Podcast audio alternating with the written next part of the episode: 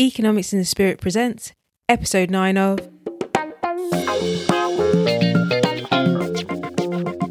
How to be a success. Ordinary men living extraordinary lives. The podcast that explores the messy nuts and bolts behind people's success.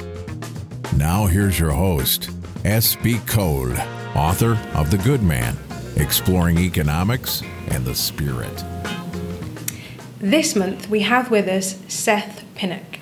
In his 30 years on this planet, Seth has founded the hugely successful Midnight Oil Youth Summit, a clothing line, a record label, a design firm, at least two charities, including Symphony Co. and The Chosen Inc.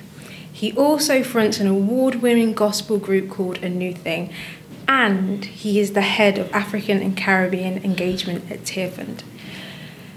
So, I got to be honest with you, when I was reading your research notes yesterday, I was like, I need to do more with my life. No, you don't. need to do more with my life.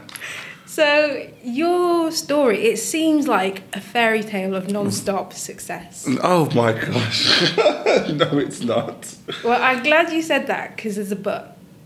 When I was going through everything, I saw your thank you video on YouTube. Mm. And I know that the opening of that is rising from the ashes of rejection and abuse. Mm. At the age of 17, Seth Pinnock had a vision. Mm. So, my first question is what were those ashes of rejection Mm. and abuse? Yeah, man. So I grew up in a really, really interesting household, to put it, to put it um, lightly. Um, my parents were uh, amazing people, are amazing people. And um, we grew up in churches that were highly legalistic and highly uh, brethren like. So I don't know if brethren. brethren like? You're gonna have so to break that down for me. So brethren is a is a, tradi- a Christian tradition that is like uber strict. Mm-hmm. So we're talking like no jewelry, no makeup, no earrings, Nice hat. Nice hat, no dreadlocks. Miss Dreadlock over there. I was told to cut these off when I started church.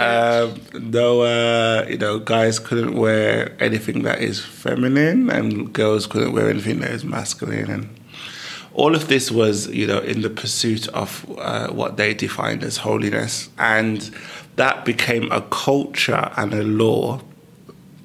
Um, I would say the black church then was far more uh, crystallized than it is now. Crystallized? Um, uh, it was a it was a tight unit. The black church in the UK, as similar to the black church in America, um, is still is the center of our, of our community. So you do your christenings there, you do your weddings, your funerals there. Grandma takes uh, you know the grandkids to Sunday school, and uh, if there is a, ever a riot or, or some civil unrest um, or some issues in our community is the church that we look to.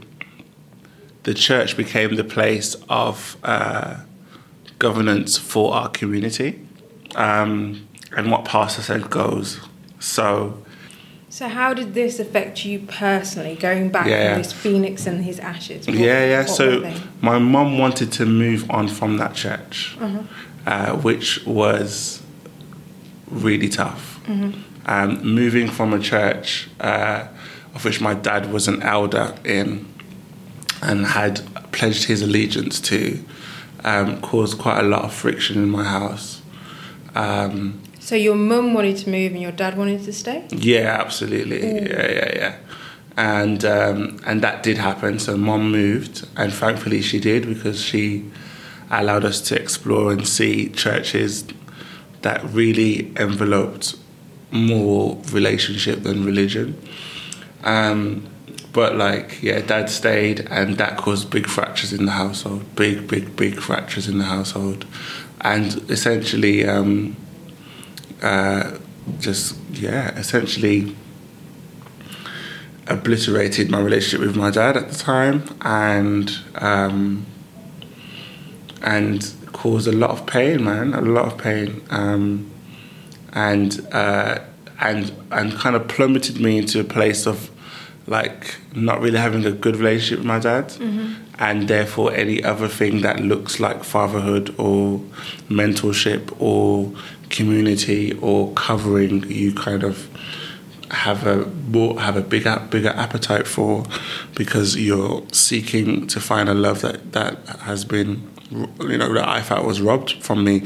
So I'm at a place now where I'm thinking like this Jesus that you know was supposed to be the answer to my questions and the solution to my problems is the reason that there is such uh, turmoil in the house that I'm, I'm living in, and that was that was a very very dark time. And that was you at 17, literally thinking Jesus is the cause of the problems in your household and in your life, the separation with your dad. absolutely. Well, it was there was there it wasn't it wasn't. Um, people's parents would stop talking or get separated or divorced over things like you know um, cheating or finance or Mm-hmm. domestic abuse but that was not our story. Our story was church divided our family.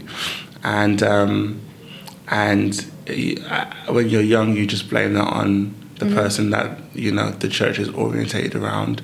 Not realizing that god and church are two different things um, which obviously i know now but it was uh, it was painful and left a craving for fatherhood um, in my life. Got you. So, did they actually separate in the end? Um, yeah, yeah, they did. Yeah, Yeah. yeah, yeah, Yeah. I think a lot of people have experience of that situation in terms of the separation and the, the damage that it does, and for a long time. Mm, it does, and I don't think you ever really. I don't think things like that you ever really heal from in terms of the lack of fatherhood or the the uh, dream of having that um, family unit that you see over the hedge, you know. Um, and I think it gives me an opportunity for when I build my family to emulate the stuff that I want that I didn't get. To you know, really be a great father to my kids and a great husband to my spouse. Like it's really important for me to do well that which was not done for me, and I think that has come from uh, me not having it. That makes perfect sense. Now I'm going to ask you, how did this vision come about? Mm, big question. Um, this was me pursuing pursuing purpose. So we grew up really poor. We grew up really um, without a lot, and I knew that I wanted to uh, get my mom and myself out of the state that we were in. What my mom instilled instilled in us was that education is the means for economic emancipation. Amen. Um, and so school was something that we threw ourselves at. I also knew that I was not going through it for no reason. I don't know why, but I knew that there are people that have left a significant fingerprint on this earth. Um, and if you trace back their destiny to the conception stage, it is dark, it is dreary, it is painful, it is, it is, it is, it is it's sad. in spite of, or maybe because of the great sadness in Seth's youth, his adult years have turned out to be a huge success.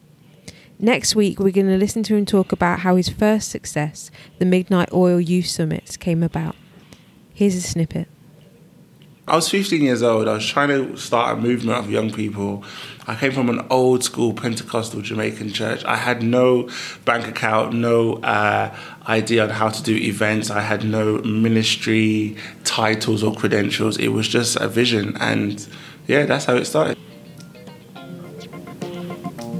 Thanks for listening. New episodes are available every Tuesday.